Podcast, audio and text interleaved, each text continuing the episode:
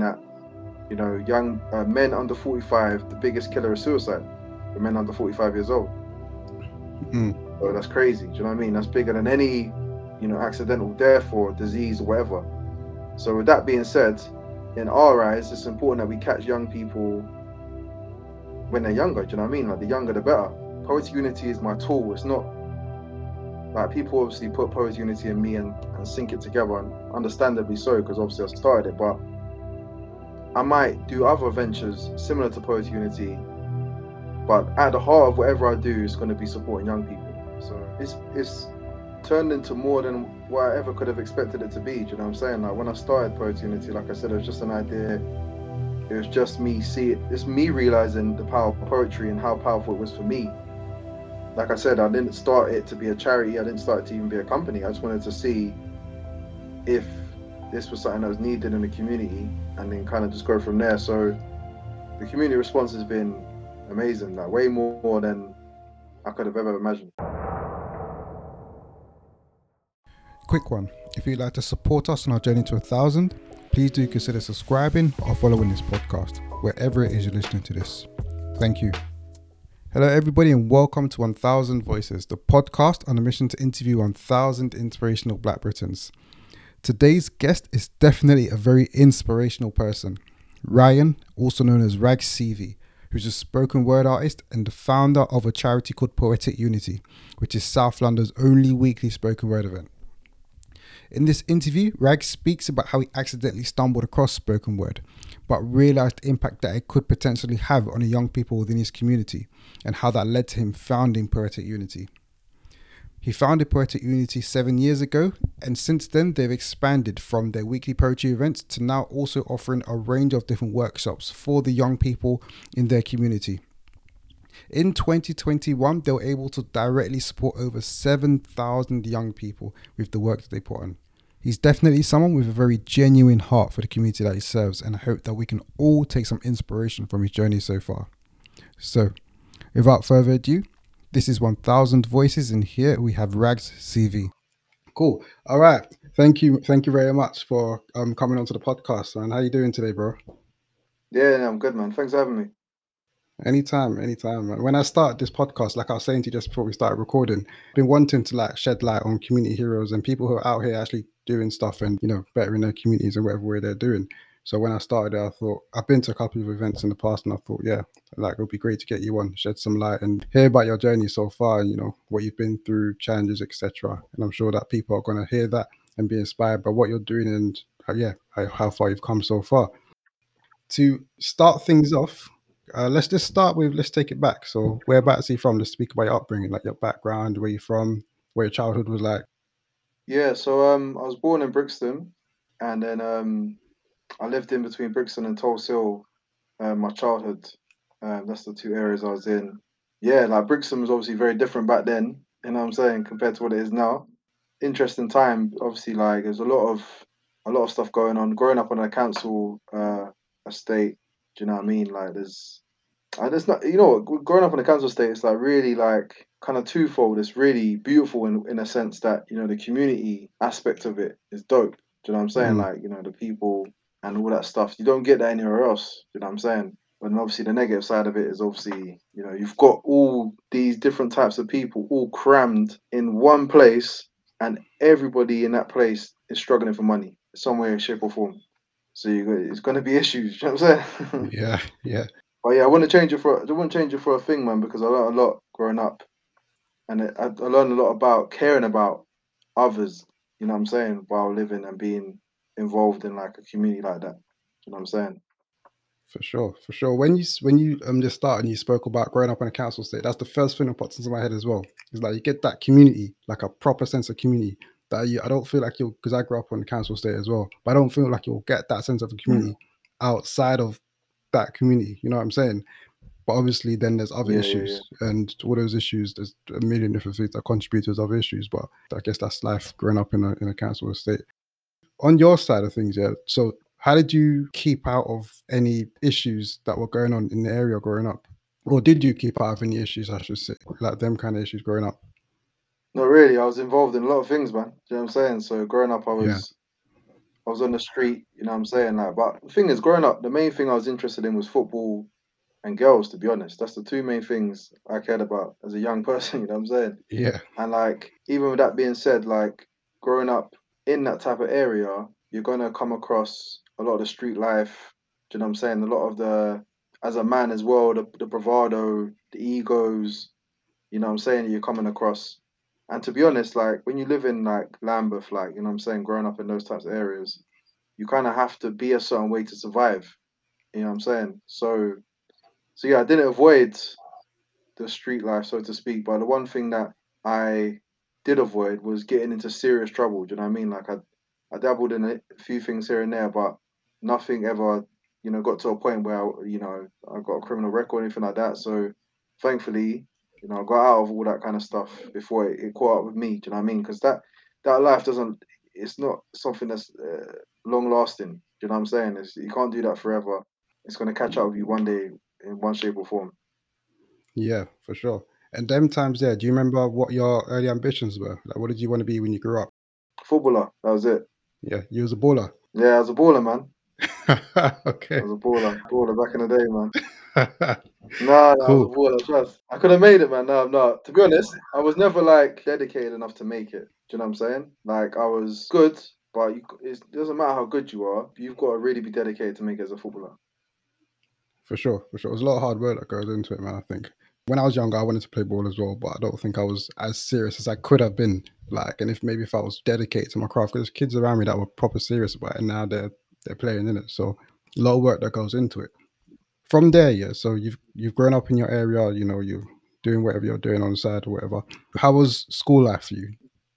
School was like I love school. I love primary school and secondary school. You know what I'm saying? I did like I like both of them, but one thing I realized, especially when I got into second, when I was in primary school, I didn't really clock the race thing. Do you know what I mean? Like in primary school, everyone was just people. I didn't really look at race like that, or I didn't even really like feel any racism or anything like that. I, I don't, not that I remember anyway. It's only when I got into secondary school that I started to understand that there is racism and there's like different types of people. And even in my household, like my dad being brown and my mum being white, I didn't even look at that as a thing until I went into secondary school. And then one of my friends told me what this what happened we went first day of secondary school. I always remember this day. Well, first week I would say. I can't even say first day. When we like started, you know, you start making friends and stuff, and you know I Yeah. mean, like you start just chatting to each other. So we made I made a group of friends. It must have been like six, seven of us, and we all kind of we all came from Lambeth as well. And it wasn't a Lambeth school, by the way. So the fact that we're all from Lambeth and we're in a different area, I think that's what connected us too. And then basically, everyone was just like asking everybody like, where's their background in it, where are they from in terms of heritage. And then one guy come up to me and said, "Oh yeah, uh, Ragz, where you from?" Like, uh, I was like, "I don't know. I didn't know at the time. Like, you know I'm saying? I actually just didn't. My parents didn't like make it a thing. Mm. And also in school, it was I never we didn't speak about race, not just me, but just in general, we just didn't speak about race. And then my brethren was like, "Oh, Ragz is Jamaican and Irish." You know what I'm saying? And I was like, "Oh, Mm. I didn't even think nothing of it." You see what I'm saying? So, well, my point is, like, as a primary school kid, I had no worries, no cares in the world. and just played football. And just, when I got to secondary school, it was literally the world changed in the first week. Race became a thing. The teachers like uh, even in terms of racism, I saw like with uh, how our school was like all the kids that were getting in trouble were non-white. You get me? So every time you looked in the Mm. room, in brown and, and black faces, you know what I'm saying? Like, and it's like, yo, why are we always the ones getting in trouble, but then the other guys are not, the white guys are not, you know what I'm saying? Or white girls, whatever. So school was like a reality check. Secondary school, sorry, was a reality check. Primary school was like, yeah, I'm still a kid, I'm still enjoying my life. Secondary school, I still liked it. Don't get twisted. It was good. But as a reality check, it was like, yo, you are this, like, this is your race, and this is how you're gonna get treated for being the race you are. Yeah, I you, bro, man. So you you got asked that question first week secondary school. Do people ask you that like even till now? Did you get that question a lot more? Like where you from? Um, I get the question, what are you? That's the main question I get. That's like, Right. and like, that's obviously, yeah. So like, it usually it's weird because obviously it's that's like a quick like I'm a human, in it. That's what I am, innit? Do you know what I'm saying? I think obviously depending on the person who sees me, I could be quite racially ambiguous. You see what I'm saying? So they they're interested to see where I'm from, like exactly, like in terms of my heritage. Some people will see me and just know straight away that it's black and white. It just depends on the person. That's one thing I realized as I've gotten older. We've all got different views. And for example, you might have a cousin that looks like me. So when you see me, you're like, oh yeah, I know exactly where he's from. You see what I'm saying? Mm. Like, but I do get the question, what are you? Not so much where you're from. It obviously means the same thing, but to quite a lot of people, I might look ambiguous. It's more of a what are you? It's like I can't even pinpoint where you're from. Do you know what I'm saying? Yeah, yeah, I hear you. I hear you, man. All right, so let's talk after school. So you've done school. Did you go to college or university? I went to college for one year uh, to do business studies. I passed the first year, and then I quit after that because even though I passed the first year, it was just a fluke. I mean, the teacher helped me a lot that year actually. I can't remember her name now, but she literally did all my coursework for me. Without her, I wouldn't have hmm. passed. No way. And then I don't even know where that GNVQ is now either. Like that doesn't mean nothing to me. I never used it, never took it in. And then I went to a music college because around the time I went college, I started doing music. At that time, I was interested in grime. I was doing grime. I was DJing. I used to spit as well, and I wanted to just go to music college to learn an instrument like the piano or something like that. So I went to music college straight after the first year of normal college, and then again, music college was meant to be three years. Again, I didn't complete it because I just wasn't serious, um, and it was hard. People think music college would be easy because you're just playing music, but listen, learning things like the piano and that, it's like mathematics, man. It's difficult. You know what I'm saying? So yeah, man, I, I didn't, I didn't, I didn't carry on doing that. I just wasn't serious about it to be honest. So then after that, yeah, I I left after the first year of music college. yeah. And then you was doing some. You done some early charity work, didn't you? Done so. I think you with the Alzheimer Alzheimer's Society. Like this must have been straight after college. I'm guessing. Um, no, this was when I was like 23. Between the age of 16 to like 19ish, I was going to college, like I said, in and out. And then from like 20 to 23, I was just working, just doing like uh working with my dad actually at the time. My dad's got a company and I was working with him. And then from 23 onwards, I was still working with my dad, but then that's when I started doing the volunteer work with Alzheimer's Society charity because my grandma's got dementia. So I wanted to support people like her. Right, right. And how was how was that experience for you? It's an important experience, man. I always go back to to that time and it changed me as a person and it seeing my grandma suffering with dementia, like and I remember always going to always remember going to her house one day and seeing how bad she was suffering and it kind of was like a switch in my life. Like it's like, raw, you've got to like do something about this. So then my granddad at the time, um, he was a musician when he was alive, and he had some music that he hadn't used before that he said I could use if I wanted to. As I said, I was kind of rapping and spitting at that time and whatnot. So I, I decided to create a project called Paying Homage to the King, which all the proceeds would go to the Alzheimer's Society charity. Um, so I, I contacted them and said, look, I want to do this project. I want to sponsor you guys. All I want from you guys is, is permission to use your logo. So it's official. Do you know what I mean? And then Mm, they gave me permission. And then from there, um, yeah, the project just went really well. Like I was, like I said, we was, I was doing a lot of talks at colleges, schools, selling the album at different places. And at that time as well, I was working at Co-op, the retail uh, food place. And um, when I was working there, they they supported it too. So they let me sell it in the shop where I was working at, and then I did like a tour of different co-ops across South London. Um, and I sold it there in different shops, which was good. So we raised a lot of money. So we raised over ten grand um, for the charity in the time we was promoting it. But the main thing I would say about that whole process that was really good was that we raised awareness about Alzheimer's to young people because obviously young people just see old people, you know, getting losing, forgetting things or forgetting uh, like seeming like their memory's gone and just thinking, oh, they're old. And really they got Alzheimer's half the time. You know what I'm saying? So it's good to have a better understanding. The difference between having Alzheimer's and the difference between getting old.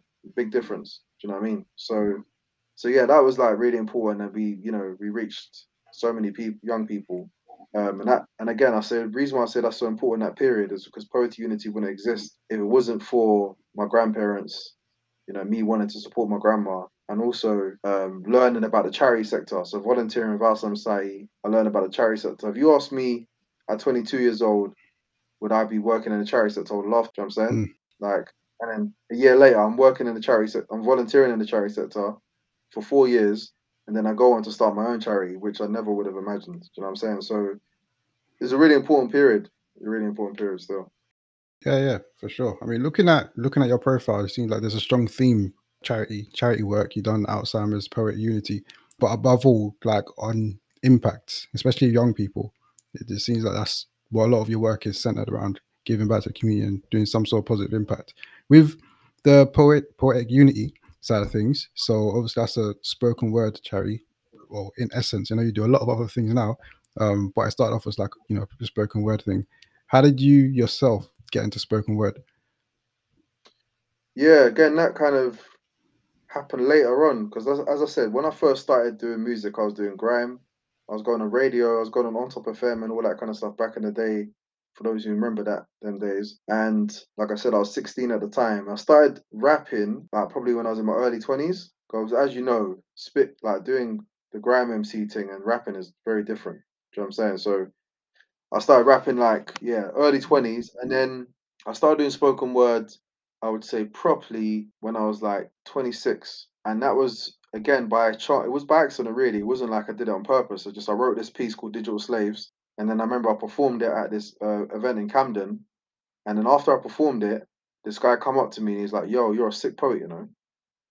When he said I'm a good poet, I kind of took that as a diss. To be honest, I didn't really, Yeah, I don't really feel in that comment. But when I deeped what he said, I, I was like, "Yo, that's actually that's actually proper true." Because when I performed that piece, I had a different reaction to me performing any other piece I performed before. So the whole room went completely silent. You could hear a pin drop. Everyone was listening to the words, and that's really kind of why I love spoken word, is because that's what it, it demands that you listen to the words, the content. That's the most important part. Whereas with like hip hop and other genres, that isn't the most important part. Sometimes the beat can carry a song, even if the song is trash. You know what I mean? yeah, that's where spoken word for me is like powerful. Why I started going down that avenue because I was like, yeah, this is me. This this suits my style. yeah, yeah. Spoken word's definitely powerful. Like you know, and I hear what you're saying about hip hop or rap, whatever. The beat carries a song. Because there's some so many songs here. I don't like. I'm just listening to. I'm just vibes into the beat. I don't know what the hell they're talking about until like years later. I listen. I'm like, rah, is that what he was talking about? I didn't know. Um, with spoken word, it's not like that. So I know we were talking just before we started this thing. I've been to some of your events before, and I remember the first time I come. I don't know, I think I just came. I just wanted to see what it was about. I've never had never been to any spoken word kind of thing before. Before that, and I didn't know what to expect really. But then I sat down. I remember who is it? I think it was like the first or second poet. I can't remember. They done something mad, and I was like, "Yo, is that is that what it is? Is that what it's like? Like it's it's sick, man." But it you take it in Yeah. in a way that uh, you you take it in very differently to the way you take in rap. You the words you, you can really feel the emotion. I feel in a very different way Mm, than you would with other music forms like the rap, the hip hops, and stuff like that. So for sure, yeah, I think it's very strong and very emotive. You feel the emotion in a lot of spoken word as well, a mm. lot more than you probably would in rap and hip hop. Um, with um, poetic unity, how did you go about even starting it then? Like after you had that comment, you performed the digital slaves piece. How did you go about? Okay, now I'm going to start this thing. How did you start it? I carried on performing that piece uh, for about six months, just different venues, different open mics, just to get an idea if that was like just a fluke. Do you know what I'm saying? That it's just a good night, or if it was like, uh, this piece is actually carrying weight, and if the spoken word thing's really me. So yeah, after performing that for about six months uh, on the scene and that, and I was performing it mainly at music events. So there wasn't many poets at these events. So when I performed it, I think it made me stand out more too because I sounded different to everyone else that was on the stage that whenever wherever I went, which I like that. That's a good thing. So um so yeah, I'd say like as I said, it was I came up with the idea of Poetic Unity when I was 26 and we made it official like in terms of like Poetic Unity actually existing, uh, made it official in when I was 27, so in February 2015. Um but the idea came to me I would say probably like September 2014 around that time. And then I was kind of like thinking of how, like, I just the whole purpose of Poetic Unity wasn't all to be a charity, it was to be like a, a safe space for young people to have a voice and also to provide like regular events and workshops um, for young people to congregate and, you know, meet other young, like minded young people. Do you know what I'm saying? It kind of started off like that. Like, how can how can I make this happen? And I wasn't, and again, I like to try things out. I like to see if they're gonna work or not. So when I did start Poetic Unity, I didn't like make it an official company or charity or whatever at first. I said, let me try this for six months. If it works, then I will Like if it's something I think we can be can last, and it's the most important thing. If it's something that's needed for the community, then I'll continue it, and then I'll make everything official and whatnot. So, so yeah, that was kind of my approach. Yeah, that's it. And I remember I came once, so I came with my, well, she's my girlfriend at the time, now wife. But we came to one of the events. Um, what was it? Yeah. Came to your wife, she came your wife after our event, yeah? yeah. Was a good night. we came like, oh, must have been like a couple years ago. We came because I told her about it because I'd been before and I told her like this is sick. Let's go and try it out. We're not even from South London. Like I'm from the East and she's from North. But we traveled down. I was like sick. Yeah. Like let's check it out. So we come down once and I remember afterwards she was like, in fact, I don't even know if you'll remember. It was a couple years. We spoke to you after, but I guess you meet a lot of people. So I don't know if you'll remember. But we spoke to you after. We even had a picture taken. I remember looking at the picture. I had no haircut, and I'm like, oh man.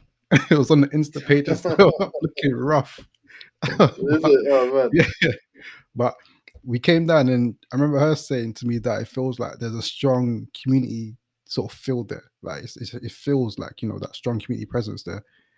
Uh, what's the community response been like since you started Poetic Unity? Yeah, it's just been love, man. It's just been like it's turned into more than what I ever could have expected it to be. Do you know what I'm saying? Like when I started Poetic Unity, like I said, it was just an idea. It was just me see it. It's me realizing the power of poetry and how powerful it was for me. Do you know what I mean? And and seeing that this could be something really powerful to use for the community. And um, like I said, I didn't start it to be a charity. I didn't start it to even be a company. I just wanted to see if this was something that was needed in the community and then kind of just go from there. So the community response has been amazing, like way more than I could have ever imagined. Yeah. And with spoken word itself, what impact do you feel like that has on the young people that you've been working with? Spoken word is like it's very layered in terms of what it can do for a young person and, and just people in general. But the main factors I would say is that, you know, firstly, it gives young people a voice. A lot of the time as young people, their their views and, you know, what they think is kind of silenced by the older people in the community and stuff. With spoken word, like it allows you to just freely speak your mind and, and really have a voice. Whereas sometimes, you know, some things might be difficult to say in a conversation, but they're always easier to say in a spoken word piece. So I think that's really that's what and, and again that's why spoken word links so like perfectly with mental health in terms of supporting mental health because you know there's so many people struggling with their mental health and they can't speak to somebody but if they can put it into a poem even if they don't perform it just for themselves just to get off their chest it makes a really big difference in terms of like yeah like supporting how they're feeling at the time.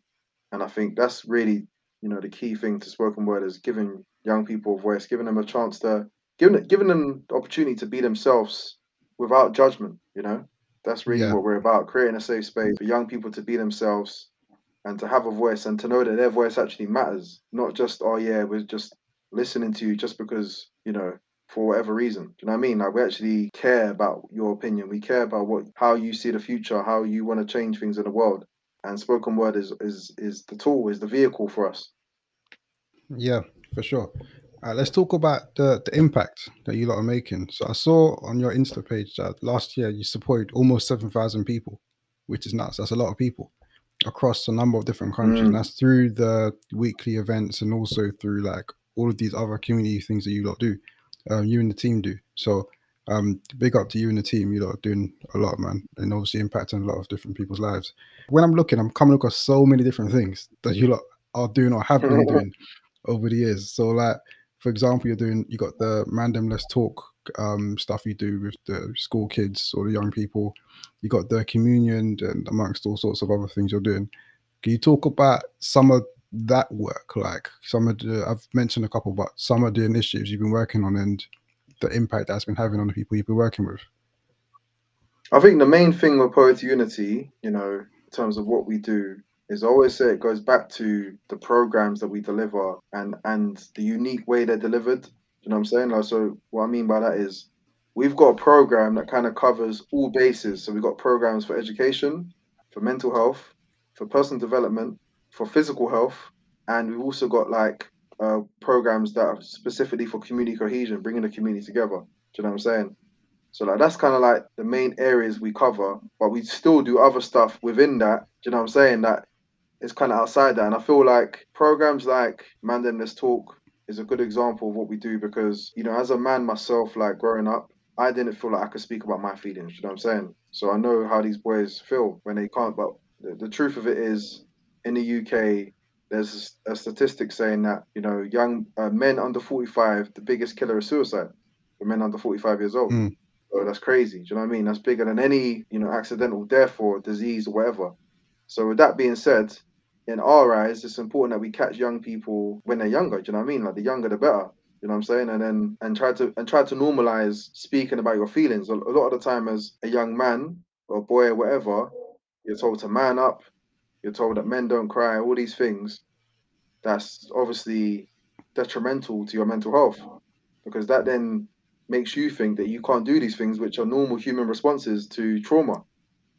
You know, so with the spoken word, with the Mandem Let's Talk program, the whole focus of that is is is is uh allowing young boys to be themselves, allowing them to have a voice, allowing them to have feelings, and to and to produce that in spoken word, as well as having conversations with man like me and other young men that work on our team, and even young women too. Sometimes, do you know what I'm saying? Like, so yeah, that program's like a good example of what we do in terms of using spoken word as a tool to support young people's mental health.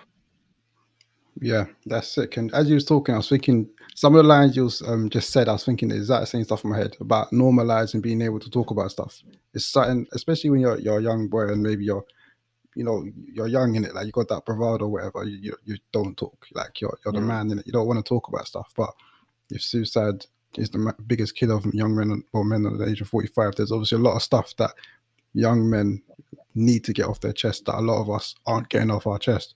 So programs like that, of course, Yeah, they're, yeah. they're very, very much needed, and I'm sure that you know, a lot of people are very, very much being impacted by that work that you've been doing. A good a good example of I was gonna say a good example of like this type of work as well is that we've done a workshop in a school year, like just before the end of the year, and there's a boy there that said he's never been anxious in his life. Yeah.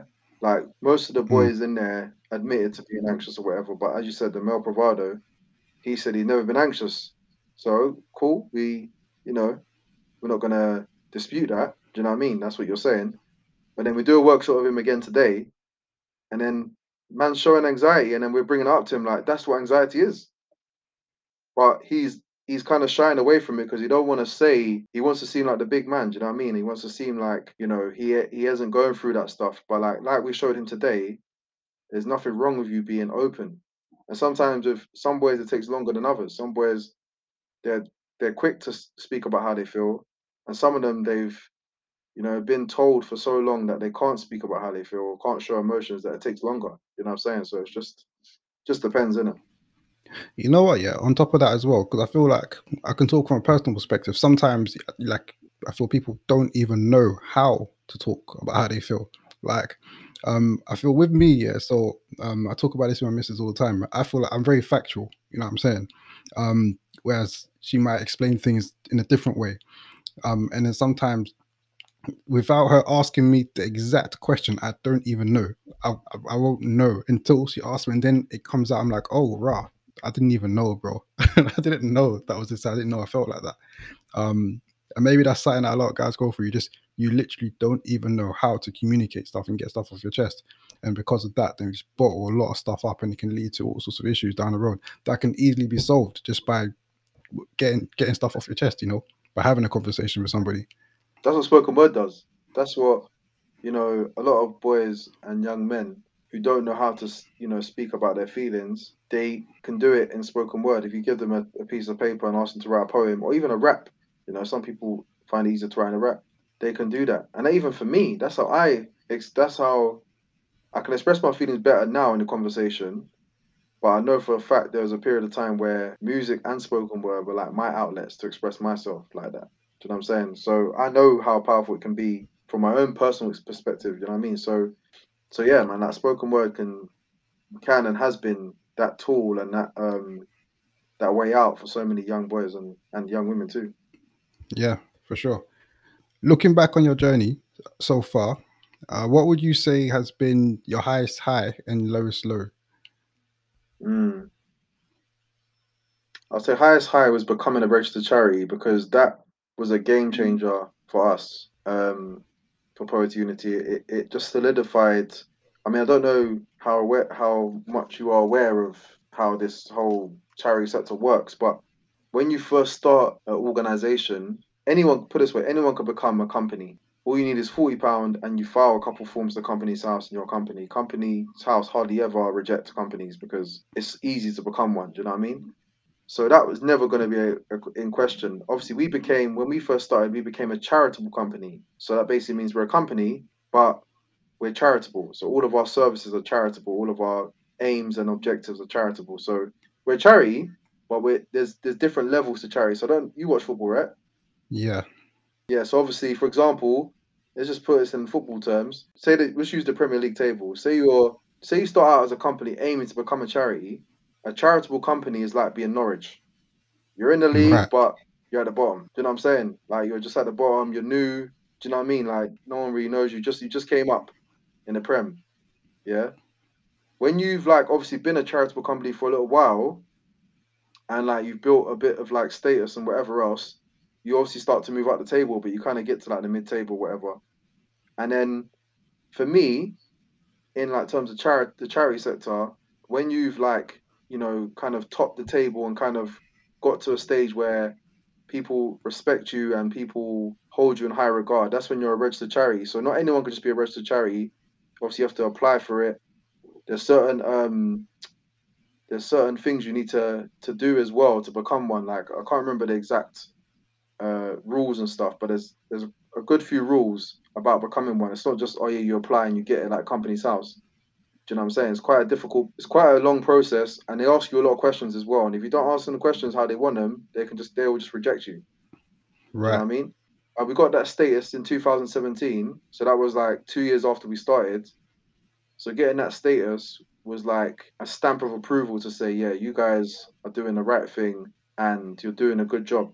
Do you know what I'm saying? Like, and it, yeah. that's kind of how it felt. I mean, there's been many highs, but that just stands out because with that, and also when you become a registered charity, you can, for example, you get like different, way more benefits. So you can obviously you can apply to any funder, whereas when you're a charitable company, you can apply for for some of them, but some funders don't fund charitable companies; they only fund registered charities. You see what I'm saying? Yeah. So you get certain more benefits that you get as a registered charity, which is obviously more beneficial. So, um, so yeah, when we became that, I think that really changed the game for us. And in terms of the lowest low, it was a personal thing. The lowest low is, is and it wasn't even to do Poetic Unity. It was losing my granddad when I was 26. That was the year that I thought the idea of Poetic Unity, and it led to me starting Poetic Unity. Uh, he died in July in 2014, and that was like the hardest time of my life. I'll say from July to like August or something. I just didn't. I didn't go to work. I didn't do nothing. Me and him were really close, isn't it? Do you know what I'm saying? So that was like the lowest low for me um, up until this point in my life, to be honest. I hear you, bro. Um, and yeah, sorry to hear about your loss. I know it's what was back in 2014, but still, sorry to hear about that. Um, um, with um, let me see, with Poetic Unity. So, what's next for you and Poetic Unity?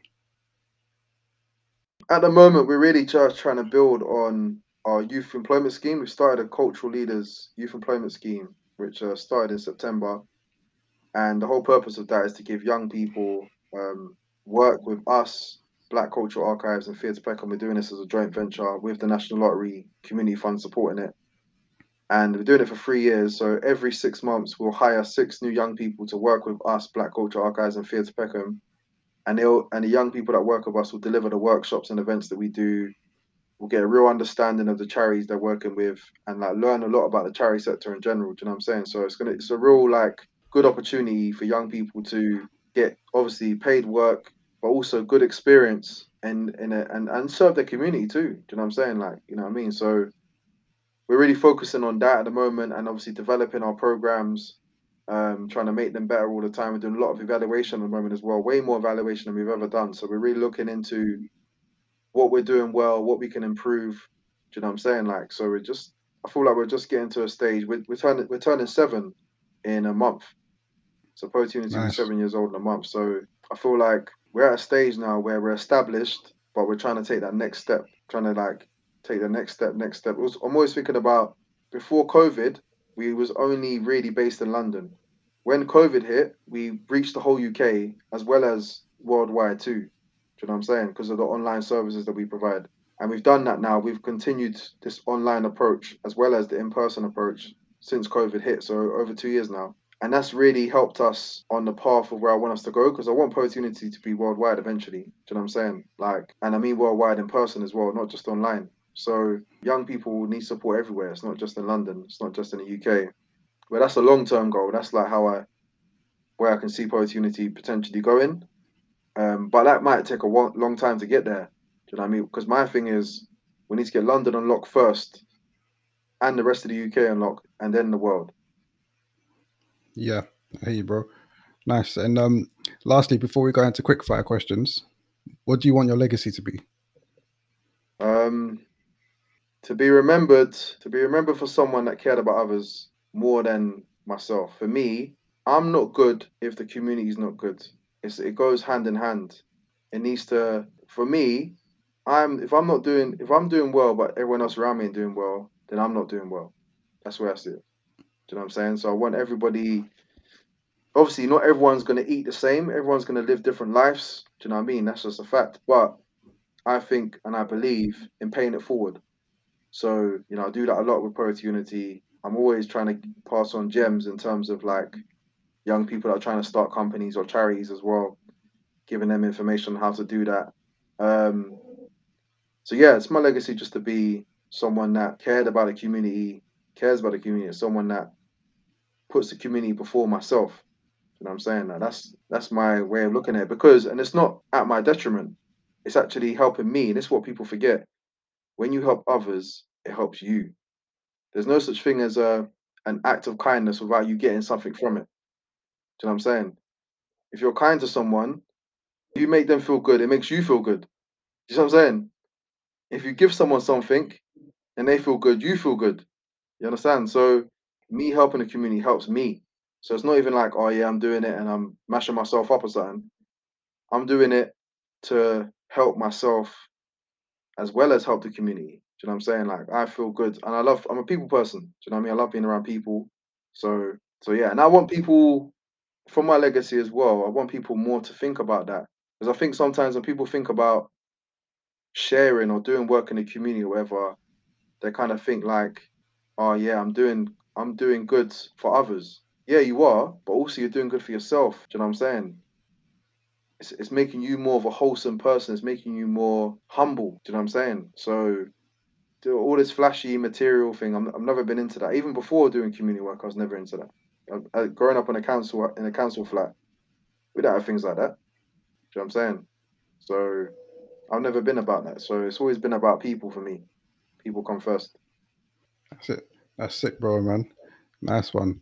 So let's go into the quickfire questions, yeah? 20 seconds per question. The first few are a bit easier, I think, anyways. Then it gets a bit, a little bit more techie. But yeah, whatever comes to your head first. All right, let's go. First question What's your favorite movie? That's a hard question. I'm a movie guy. Yeah. But yeah, if I was to say one, I would say Inception. Good film. Second question Favorite book? I'm not even really a book guy like that. But again, if I was to say one, I'll say 48 Laws of Power. Cool. Right. Third question What's a song that you can never get bored of?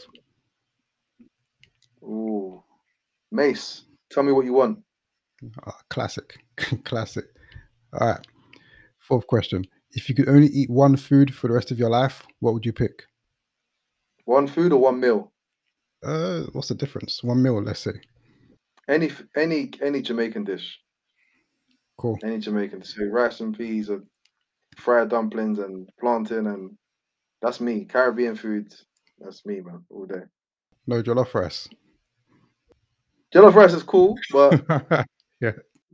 Well, I do like jollof rice. To be honest, it is it is tasty still, but Jamaican dish number one for me, man. cool, I hear you, bro.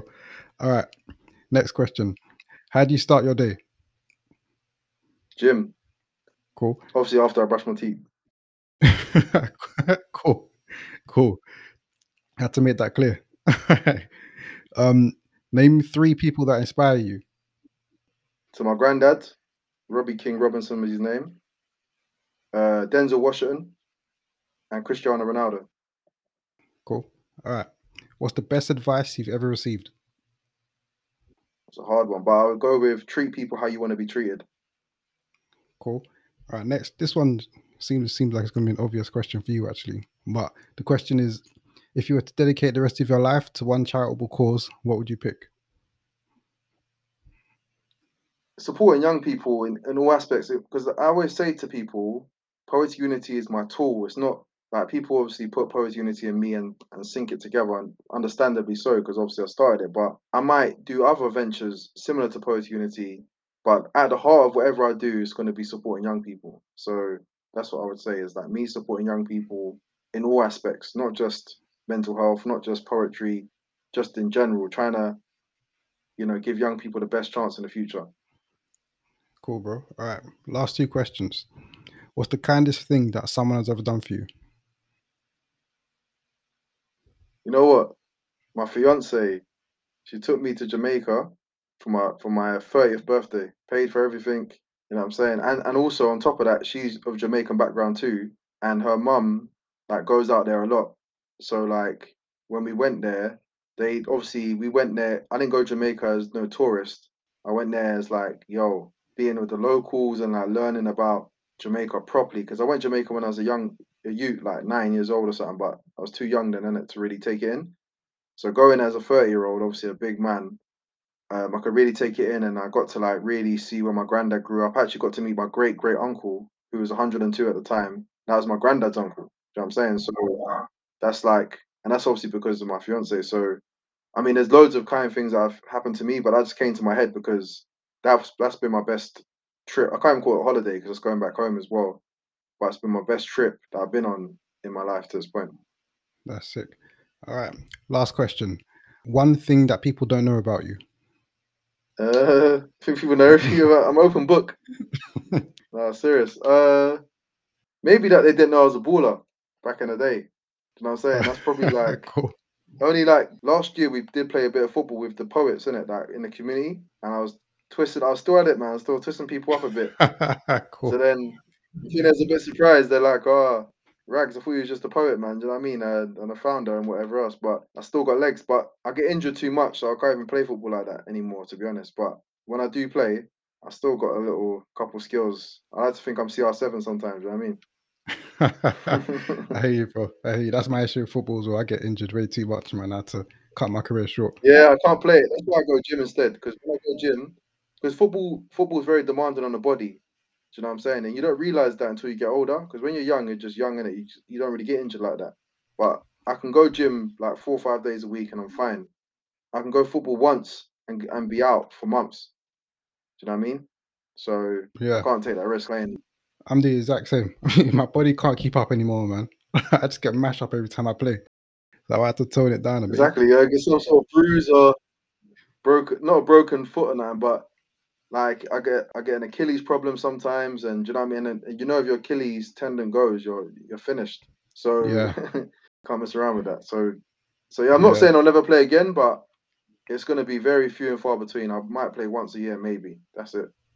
Yeah, I hear you. I hear you, man. All right, cool, bro. So that's what we're pretty much wrapping up now. Thank you for coming on. Really, really appreciate you coming on, sharing your story, speaking about poetic unity, the work you lot do with young people, and the impact you are making. Like, really appreciate you coming on to speak about what you're doing. When before we wrap up, yeah, um, are you good to do like a drop a little, a little something, like a little spoken word piece? Yeah, I'll put a little piece. All right. So you see, growing up in the ends, your postcode determined your friends, and these postcode wars are real. And it's quite fitting how I think about all of this while I'm sitting at the ends. It's called the ends. Because it's literally the end of the road, man, for so many young youths. And I remember being 15, having to prove myself to this man and that man. And after proving myself to them, man, there was always the next man that was long. But you see, even though there's all these grieving low times, I understand the appeal. Because he ends his family. So how can you expect a road man to listen to a grown man about changing his life when he doesn't even know, man? Yeah, he doesn't even know, man. I give you that. Clicks, bro. That's it. Nice one, bro. Nice one. Nice one. bro. All right, cool. Yeah, so that's that. Thank you so much once again for coming on. before we wrap up, you got any final closing remarks? Yeah, man. Just whoever watches this, you know, just follow Poetic Unity. Uh, if you're a young person, especially anyone under 30, like we got something for you, man, that you would be interested in. Or even if you're over 30 and you just want to attend our events, come through. Because that's the thing, like, as much as po- Unity is focused on young people and that's our main demographic, we actually support the whole community in general. Because when you're supporting a young person, you're then helping the parents as well. Do you know what I'm saying? And also, not just that, loads of uh, people over 30 come to our events on a regular basis. Um, so obviously that makes a, a difference to them as well. Yeah, for sure. Cool, bro. And if people want to follow, how can people keep up to date what's happening in Poetic Unity or follow Poetic Unity? So our website is poeticunity.org.uk and Instagram is at Poetic Unity and Twitter is poetic underscore unity and Facebook is Poetic Unity Project. Cool. All right, that's it. So that's that then. Once again, thank you for coming on. Really appreciate your time. Really appreciate everything you've had to share with us. And that's that. 1000 voices, we're at. Okay, that's that.